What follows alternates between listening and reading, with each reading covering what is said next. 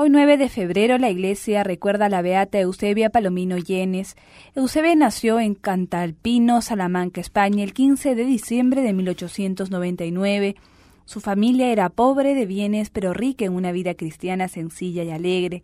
Eran tan pobres que muchas veces tuvieron que salir a mendigar el pan. Era una niña buena y sorprendió a su familia con gran fervor religioso, en especial cuando hizo su primera comunión. En el verano de 1912, Eusebia se muda a Salamanca para trabajar como niñera en casa de una familia muy cristiana. En esa ciudad llena de conventos comenzó a manifestar su inclinación por la vida religiosa. Más adelante, trabajará también como sirviente en el asilo San Rafael para ancianos pobres y abandonados. Una misteriosa amiga ocasional la invita a participar del oratorio festivo que las hijas de María Auxiliadora, la rama femenina de los salesianos, animaban en la ciudad. Eusebia termina trabajando en el colegio de estas religiosas, ayudando en los trabajos de la casa y acompañando a las internas a la escuela estatal. Eusebia sintió el llamado a la vida religiosa de carisma salesiano, pero le preocupaba que su falta de recursos económicos fuera un obstáculo en su vocación. Todos los sentimientos de esa época de su vida quedaron registrados por su directora Carmen Moreno, quien tomó nota de los ricos relatos de Eusebia.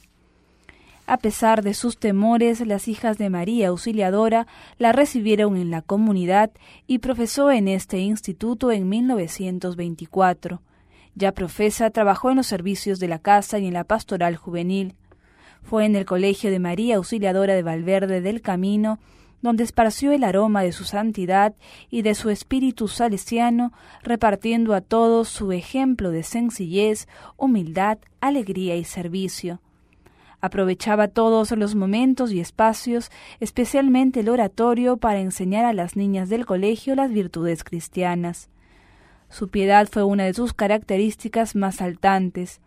Solía rezar el rosario de las santas llagas, el vía crucis y pasaba largas horas ante el sagrario, haciendo compañía al Señor, o como ella le llamaba, el prisionero del amor.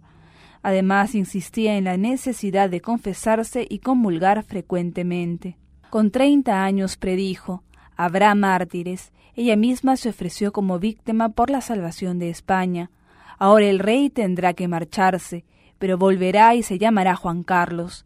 La historia, medio siglo después, le dará la razón. Dios acepta su ofrecimiento. En agosto de 1932, un mal improviso es el primer aviso. Después el asma, que en diversos momentos ya la había molestado, ahora llega a niveles extremos de intolerancia, se agrava con otros males que van apareciendo y atentan contra su vida. En tanto la enfermedad de Sora Eusebia se agrava, quien la visita siente la fuerza y la santidad que irradian aquellos pobres miembros doloridos, dejando absolutamente intacta la lucidez del pensamiento, la delicadeza de los sentimientos y la gentileza del trato. A las hermanas que la asisten les promete daré mis vueltecitas. El 10 de febrero de 1935 murió con tan solo 36 años. Todos repiten la misma expresión.